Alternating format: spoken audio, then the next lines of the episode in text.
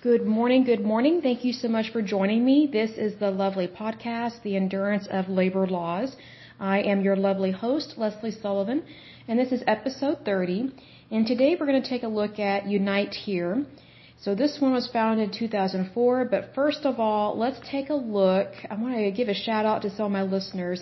And FYI, uh, where I live, they are installing uh, new fiber optics. So if you hear like a loud knock on my door, I will have to stop the podcast just for a little bit and let them in to put in new fiber optics for internet and things like that. But first of all, let me give a shout out to some of my listeners. British Columbia. Hey, how you doing? Good to see you. Virginia, Texas, Oklahoma, and Pennsylvania. You know, every time I see Pennsylvania, I either think of the Hershey Chocolate Factory or I think of this really hot attorney, or sorry, handsome, a very handsome attorney, um, that is on CNN every now and then. I think he's from Philadelphia, if I remember correctly.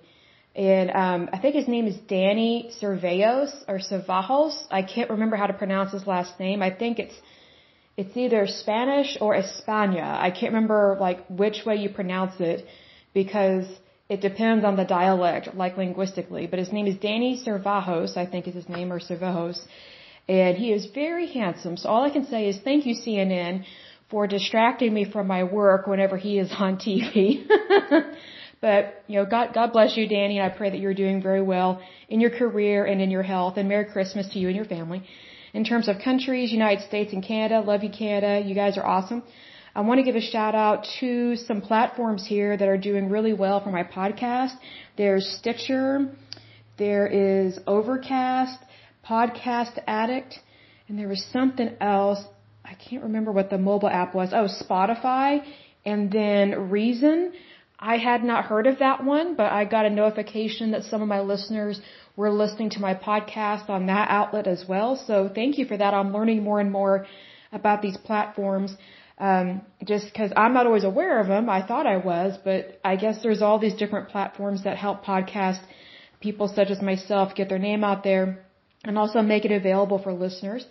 And I was just thinking about it when I saw um, what episode I'm going to be doing today. It's episode 30. Can you believe it's already been 30 episodes? So this is really growing. It's doing really well. I mean, God is good. I'm so thankful for that. So again, let's go ahead and get started here. So it's called Unite Here.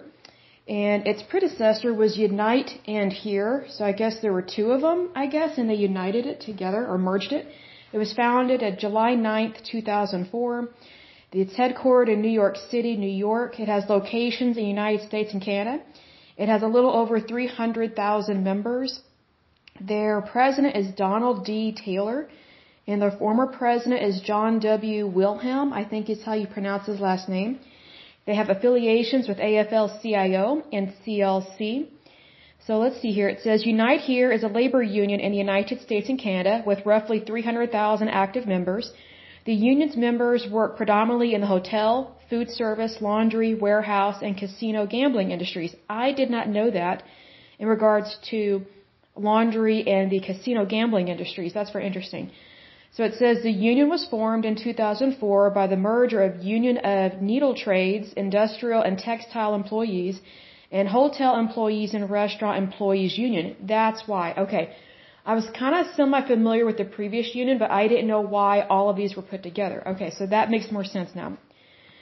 It says in 2005, Unite Here withdrew from the AFL-CIO and joined the Change to Win Federation, along with several other unions, including the Teamsters, Service Employees International Union, also known as SEIU, and the UFCW. In May 2009, Union President Bruce Raynor, originally from Unite, left Unite here, taking with him numerous local unions and between 105,000 and 150,000 members, mostly garment workers and a labor-owned bank. That's interesting. Amalgamated bank. I was wondering about banking with this. They formed a new SEIU affiliate called Workers United. Okay. On September 17, 2009, Unite Here announced that it would reaffiliate with AFL-CIO. With uh, each of these unions that they disaffiliate, then reaffiliate, I kind of want to know why. So once we go through all these labor unions, number one, we will go through all the legal mandates, the laws, and amendments and legislation that has affected these unions or things that they want to see done or they don't want done. Because every so often we'll men- they'll mention like I guess like the Taft Act or something like that. And so I think it's important that we know what those are because personally I don't, not off the top of my head. And then I want to do another series that's about the charities that they uh, supposedly help out. And then um, also take a look at different banking industries in regards to unions and things like that. And then lastly, take a look at why are they affiliating and de-affiliating uh, with AFL-CIO and what is causing that. My guess is is they get a little moody or irritated about something and they leave, which they have every right to do that. But I'm always interested in what makes them go back. So it says here, Bruce Raynor, then president of Unite, and John W. Wilhelm of HERE became close friends after a meeting on a HERE picket line at Yale University in 2003. That's interesting. The two men quickly concluded that their unions should merge. Unite HERE was formed in 2004 by the merger of Unite, the Union of Needle Trades, Industrial and Textile Employees, and HERE, Hotel Employees and Restaurant Employees International Union. The impetus for the merger was the Unite was wealthy but losing a significant number of members, while HERE had little cash but had a large number of organizing opportunities which could lead to hundreds of thousands of new members and also more money. It definitely comes down to money sometimes. Um, the merged entity had 440,000 active members and about 400,000 retired members in both the United States and Canada. I would want to know which country had more members and which country had more retirees, because that would definitely kind of be eye-opening there. Raynor was elected general president of the merged union and Wilhelm was named president of the merged union's hospitality division, but the two men shared executive, uh, budgetary, and personnel duties.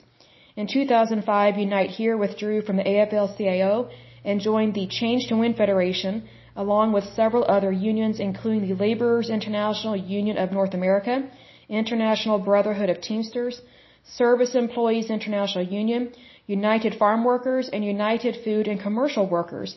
Unite HERE Vice President Edgar Romney was elected the first Secretary Treasurer of the new Labor Federation.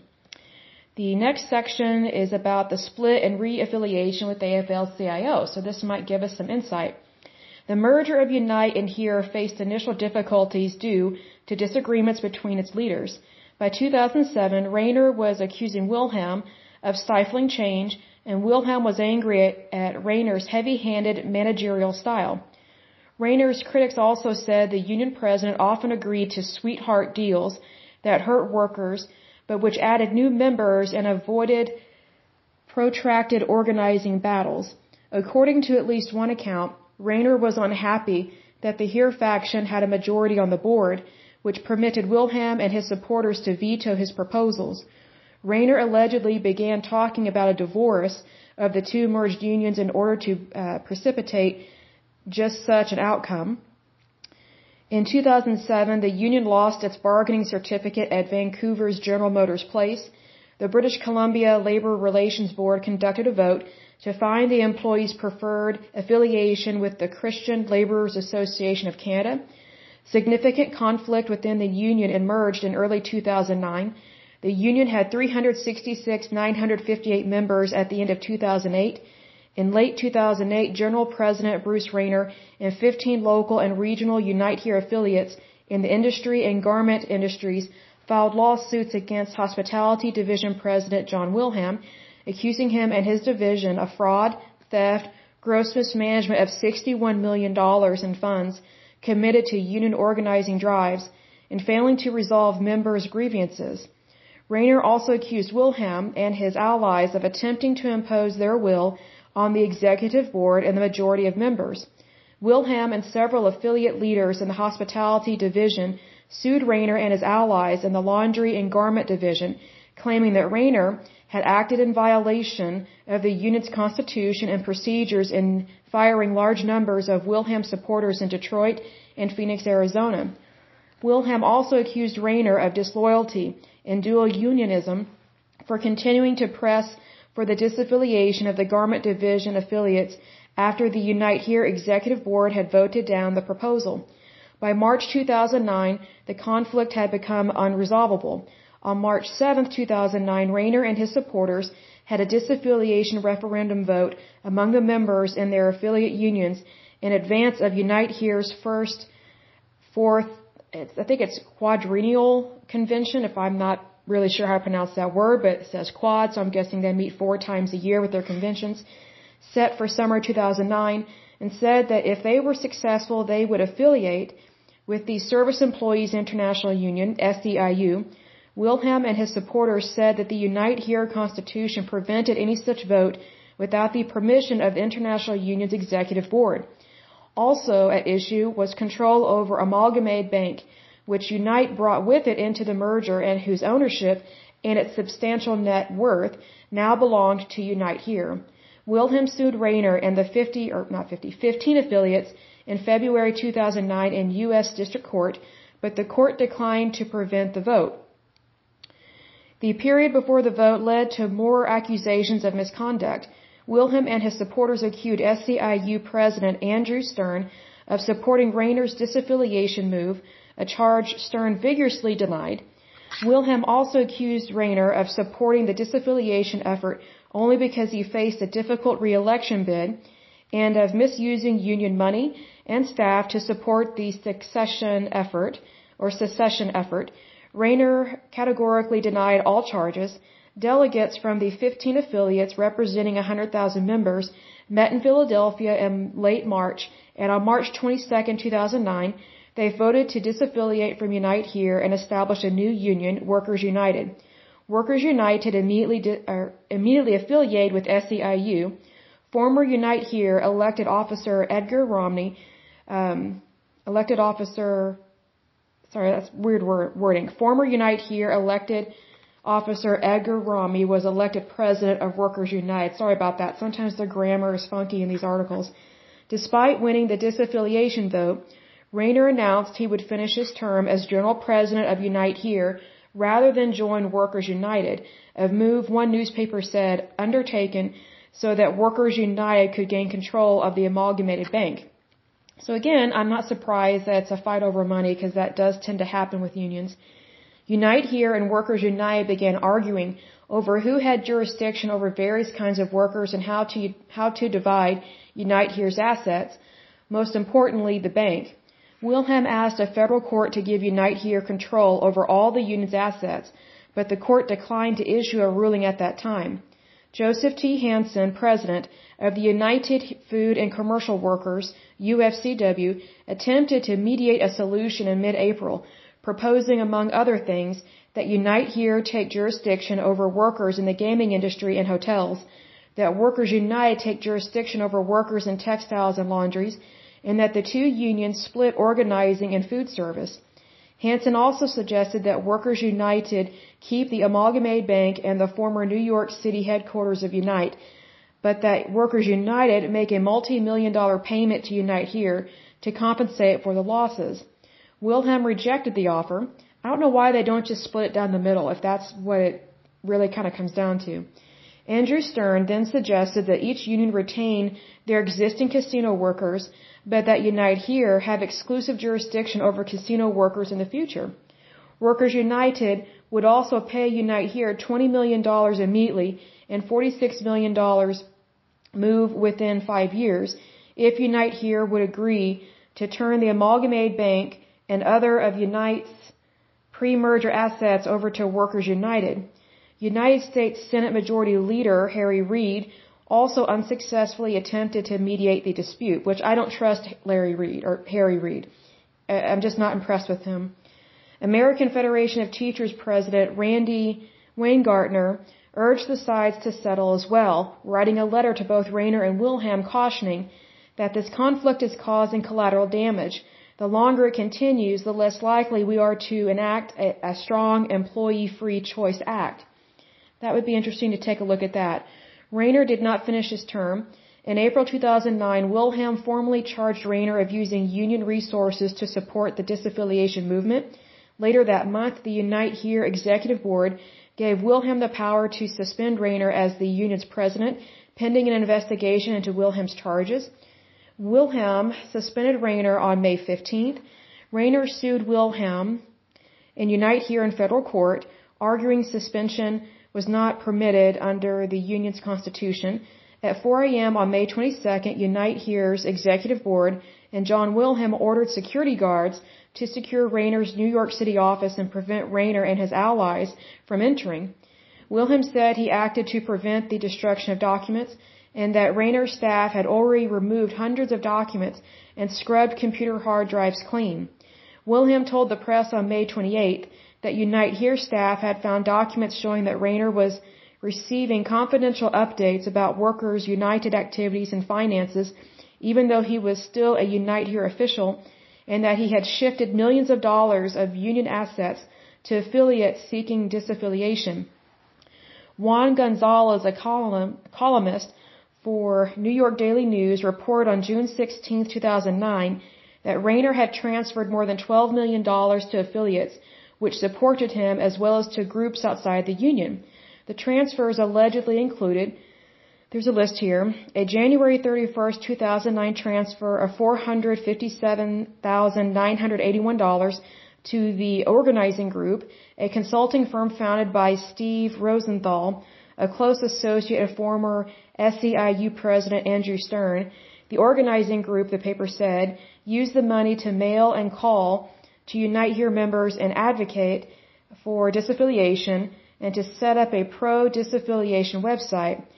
And the second item is about a dozen transfers totaling $11.2 million between January 26th and 31st, 2009 to affiliates which support Raynor and the disaffiliation movement. The affiliates then allegedly transferred the funds to an external group called Fund for the Future, which supported the disaffiliation effort. The third item listed is another dozen transfers totaling $500,000 on March 6, 2009, sent to supportive affiliates allegedly to reimburse them for expenditures. That is very interesting. According to internal union documents obtained by the newspaper, Raynor disbursed the money without the required approval from Wilhelm. Wilhelm also accused Raynor of, I don't know what this word is, absconding. I'm not sure what that means because I've never seen it. With the $23 million Unite Here Strike Fund, which was invested in the Amalgamated Bank, and invested another $333 million in long-term assets so that the union could not function. Just think about that. They have access to $333 million, this union does. That's how powerful some of these unions are, and that's re- that really concerns me.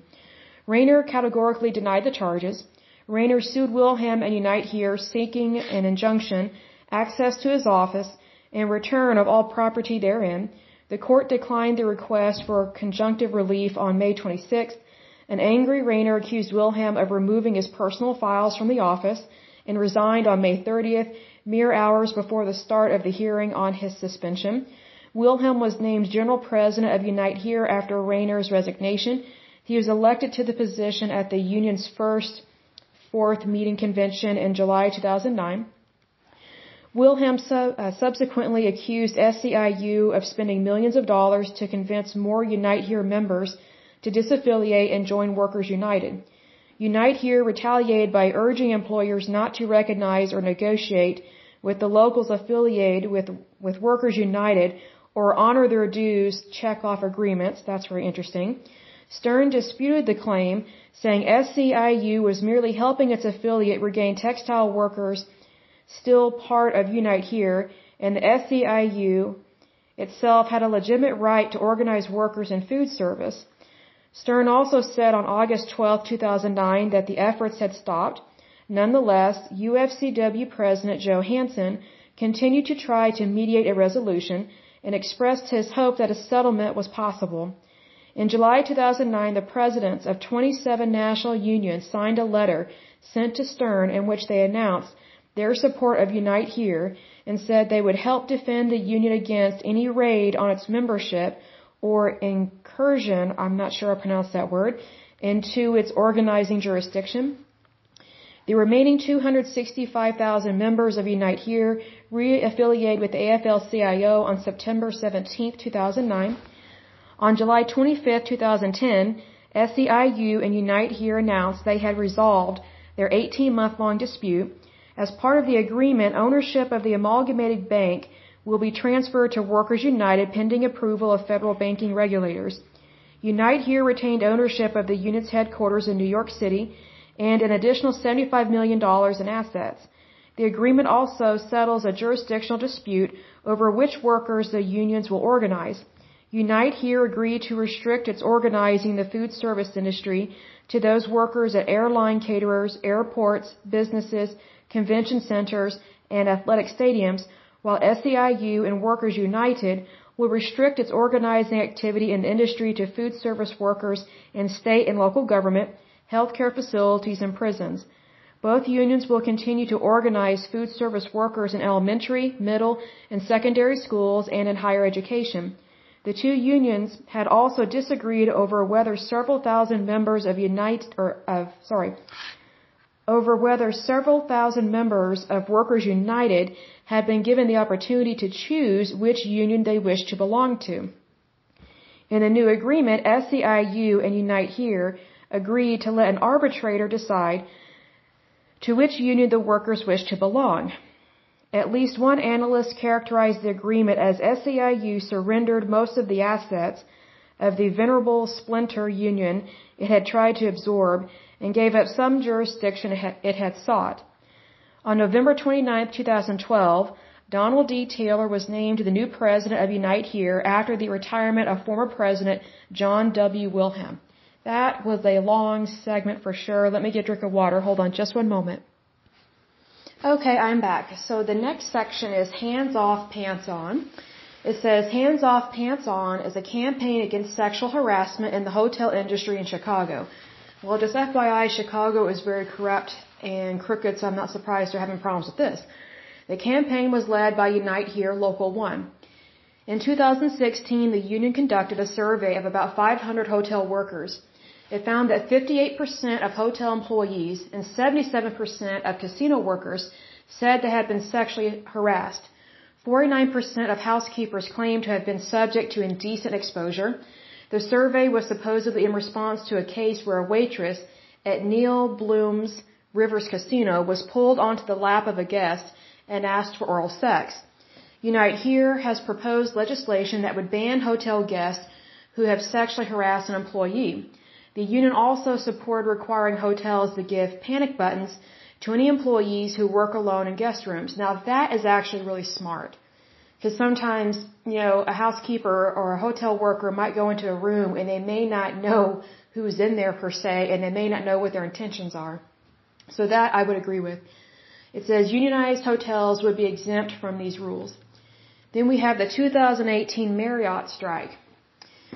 It says Unite Here organized a multi-city strike against Marriott hotels in fall 2018, the largest multi-city hotel workers strike to date.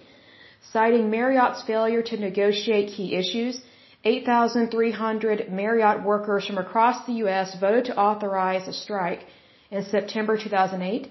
Workers in San Francisco and Boston were the first to take action on October 3rd and 4th, followed by workers in San Diego, Oakland, Hawaii, Detroit, and San Jose, affecting 23 hotels overall. I'm surprised it wasn't more than that with the strike. Workers struck for weeks, often in severe weather conditions, uh, for better job security and living wages.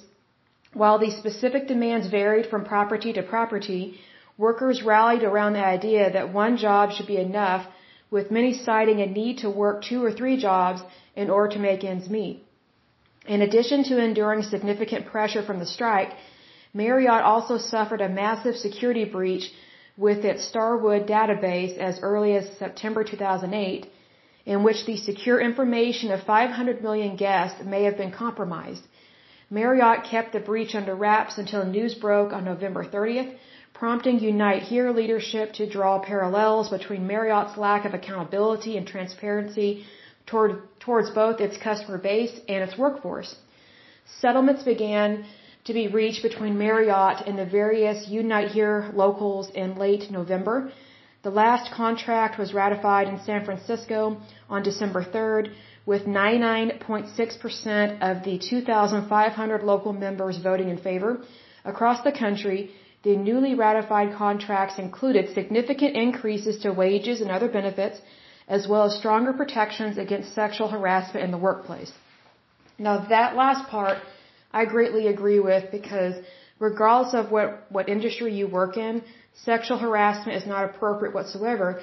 And what I find interesting is that if this stuff is going on in a hotel, why isn't the hotel, you know, just as part of being a hotel in, a, in the private sector, why isn't it taking those measures before it becomes a big problem? Like, why isn't it handling it before then? Because I look at it this way. Let's say, for example, you know, there was a, a, I'm making this up. Let's say there's a big fancy company on Wall Street and there's extreme sexual harassment going on. When that would hit the fan, that would be such a huge news story. Oh my goodness, there would be millions of dollars that would be going uh, into a lawsuit, things like that, because you know, sexual harassment, especially some of the grotesqueness that they mentioned in this article, is not supposed to be happening in an office. But unfortunately, it's almost kind of seen as acceptable behavior at hotels and casinos. I don't know why there there is uh, acceptable forms of degradation to workers in hotels and casinos. I don't understand that. I mean, it just makes no sense to me because when you respect somebody, you respect them regardless of what job they're working and regardless of what industry they work in. Because, I mean, I look at it this way. Like, it doesn't matter if someone works in food service or if they are a CEO of a bank. Everybody is equal. You have equal rights in this country. And especially when it comes to labor. That doesn't mean we all make the same wages, because that would be communism and fascism and, you know, a little pinch of socialism there, but especially communism. And in case there are some people listening, maybe that are from other countries that, that aren't really sure what communism is, because maybe you've never had it in your country, or maybe it's just unheard of. The reason why communism is such a dangerous thing is because you, you have these radicals that are in charge of your government and what they do is they try and suck all the money out of the private sector. And an example of this is the Soviet Union, uh, Russia. Russia used to be the Soviet Union, which was known as the USSR. And so, um, what happened during the communist days of this uh, regime was the communist government basically took over people's lives. That's what communism does. It strips you of your rights so basically, you're not really a citizen anymore. You're almost just kind of like a paid slave in a way because you don't really get to decide things for yourself anymore. And one of the things that the Communist Party does and what it did during this time was it took over the banking system. It took, it took and confiscated people's private property and it also tried to force people into industries uh, for labor that they had never worked before. So a lot of their labor force became unskilled labor because the government was trying to decide for you what job you should be doing. So basically, you have these higher ups that are control, that are in complete control of the country, and then everybody else is a peasant, literally. And, you know, the United States, and well, pretty much the entire planet, was not really aware of what all was going on in the, in the Soviet Union because literally it was a closed society. So we didn't find out a lot of this stuff that was going on and the deprivation that was happening towards their citizens and starvation that was going on and the hostile military action that was taking place in regards to foreigners that would visit, unless you were a higher up, higher up government official, but it was very much discouraged for foreigners to visit the Soviet Union during that time. And um, it, their citizens had a very hard time leaving that country. Like it, it was a miracle if their citizens got out, um, because their government pretty much confiscated their passports and things like that, held them hostage there in their country, and then dictated to them how much money they're going to make. Because what the what the government did in the USSR was that it tried to make everybody the same, like you're a drone. So you're going to be doing the same kind of work. You're everybody's going to make the same kind of same kind of pay. And the way they got away with getting into, into power was they would demonize the private sector. They would demonize capitalism. They demonize the church. So, you know, we're seeing some of those same things in communist China right now. Like, for example, the Christian faith um, is not a, well, technically there is no legal religion in China. All religions are illegal there. Um, so Christianity is very much underground in communist China right now. And if they catch you practicing Christianity, you can be imprisoned, you can be tortured, and never heard from again. Um, it's very serious over there. Like there are a lot of underground uh, Christian pastors over there that you know they're they're begging the United States, you know, Christians over here to send them Bibles, send them material, but you know they're doing everything they can. But just to kind of give you some insight into how dangerous their job is compared to what we deal with here in the United States, if they get caught with a Bible over there in China, they are doomed. It is very serious. They are arrested immediately. Um, they can be falsely accused of being a spy, and uh, they are very much persecuted over there, and they could be executed.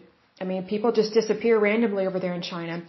So it's one of those things that you have to be careful who you elect in your government, but also, you know, even in unions. And that's one thing that I'm noticing with unions is that it's a power struggle. And we saw that here in this union with Unite here, that one of the biggest struggles was over those monies in that bank.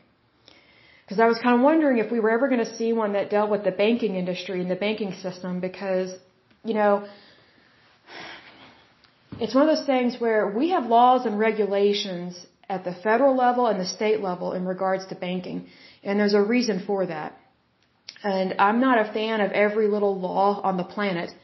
For sure I'm not. But there are laws and bylaws that are in place to protect our banking system, not the banker, not the CEO, but the banking system. Meaning the stability of our currency for our country, right? Those laws and bylaws also help to protect the consumer, which is you and me. Because technically, you don't have to be a U.S. citizen to have a bank account here. You know, if you, I think, I'm trying to think what the requirement is now. Well, that may have changed. I take that back. I'd have to look that up. Because used to, I didn't think you had to be a citizen. Um, as long as you had a driver's license and you showed that you had a worker's permit and things like that, but things might have changed with Homeland Security. So we will circle back to that because I don't want to tell you wrong. Because I'm not in the banking industry, you know, like fully vetted or anything, so I don't know every little thing to that. But back in the day, it was a lot simpler to open a bank account. Whereas post 9/11, um, things really changed with Homeland Security being created and things like that. And then also there have been new laws and regulations that have come down the pipeline from the federal government in regards to that. So I know that it can be a little more difficult, but it's not as bad as in other countries. Um, but it's also not as easy as in other countries. Um, but it's just one of those things that when it comes to monies, especially with unions, there is going to be a fight. So if anything, I would kind of want to research this and see why these other unions that we have been looking at why they affiliate and then disaffiliate with a, with AFL-CIO and all these others, and why they're splitting, and then why they merge and things like that. It kind of reminds me of some of the churches um, that I know of here in Oklahoma. I'm, I'm not going to say what church I went to as a kid, but I actually saw a split in the church I was raised in, and it was horrible. And um, it wasn't necessarily about money, although I was a teeny bopper at the time, but it was predominantly about power. So maybe there was a money issue there. But what happened was in the church I was attending was uh, we had a new preacher that was hired, and I personally did not like him. I felt he was too young. Even as a teeny bopper, I was like, he's too young and stupid to be a pastor. I, I didn't trust him as an authority figure, and I didn't think he was very competent. And plus, if you really listened to his sermons, he um, he kind of has his own little agenda as opposed to preaching God's word. And I just kind of thought that was odd. And so then I started noticing um, who he was associating with and who he was alienating. And I, I noticed this as a teeny bopper. I just kind of thought it was odd because young people they notice what adults do. So then um, what happened was our church split because we had some really young guys that wanted to become deacons and elders, but they were too young and inexperienced because this is a kind of church where you had to vote for people, only men. There were there were not women allowed to be deacons or elders. At this particular church, uh, we basically were not allowed to open our mouth. We were not allowed to speak or pray in the presence of men, um, unless it was um, kind of more communal on how how else to describe it. But women were very much treated as second or third class citizens at this church.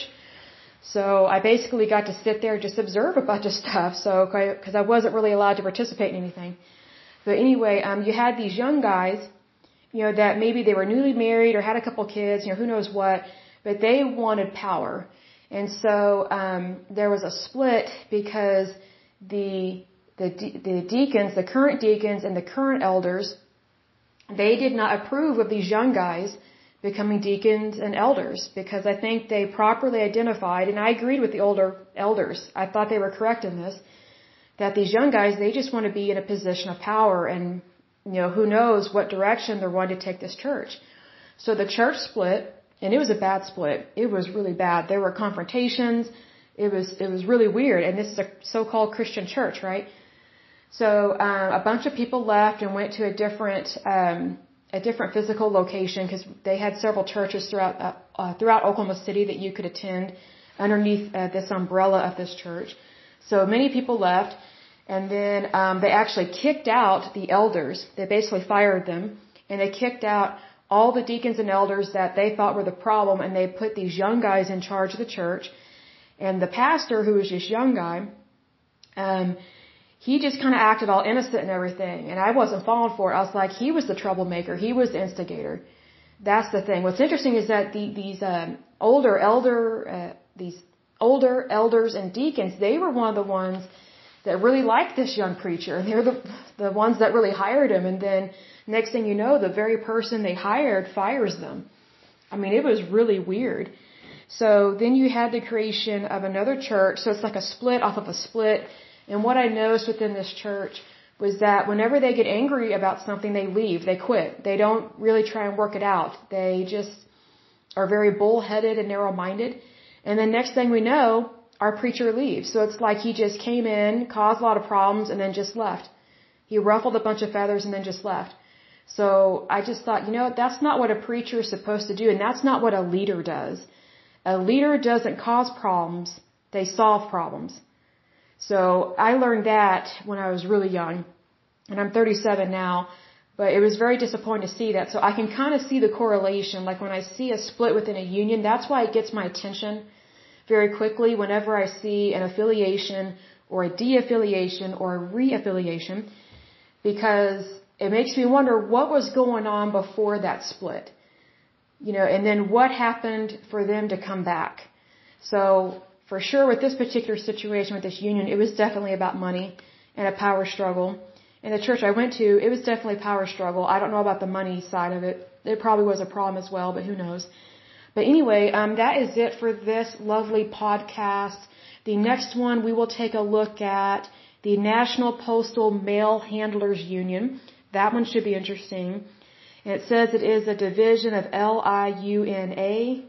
So this should be, it says United States Postal Service workers other than letter carriers. So it looks like there's a couple of different types of postal workers, whether they're a clerk or a mail handler or a letter handler. It's hard to say that over and over again. But anyway, um, I will go ahead and end this podcast. And as usual, I pray that you're happy, healthy, and whole. That you have a Merry Quis- uh, Christmas. I can't even talk. A Merry Christmas and a Happy New Year. Thank you so much. Bye bye.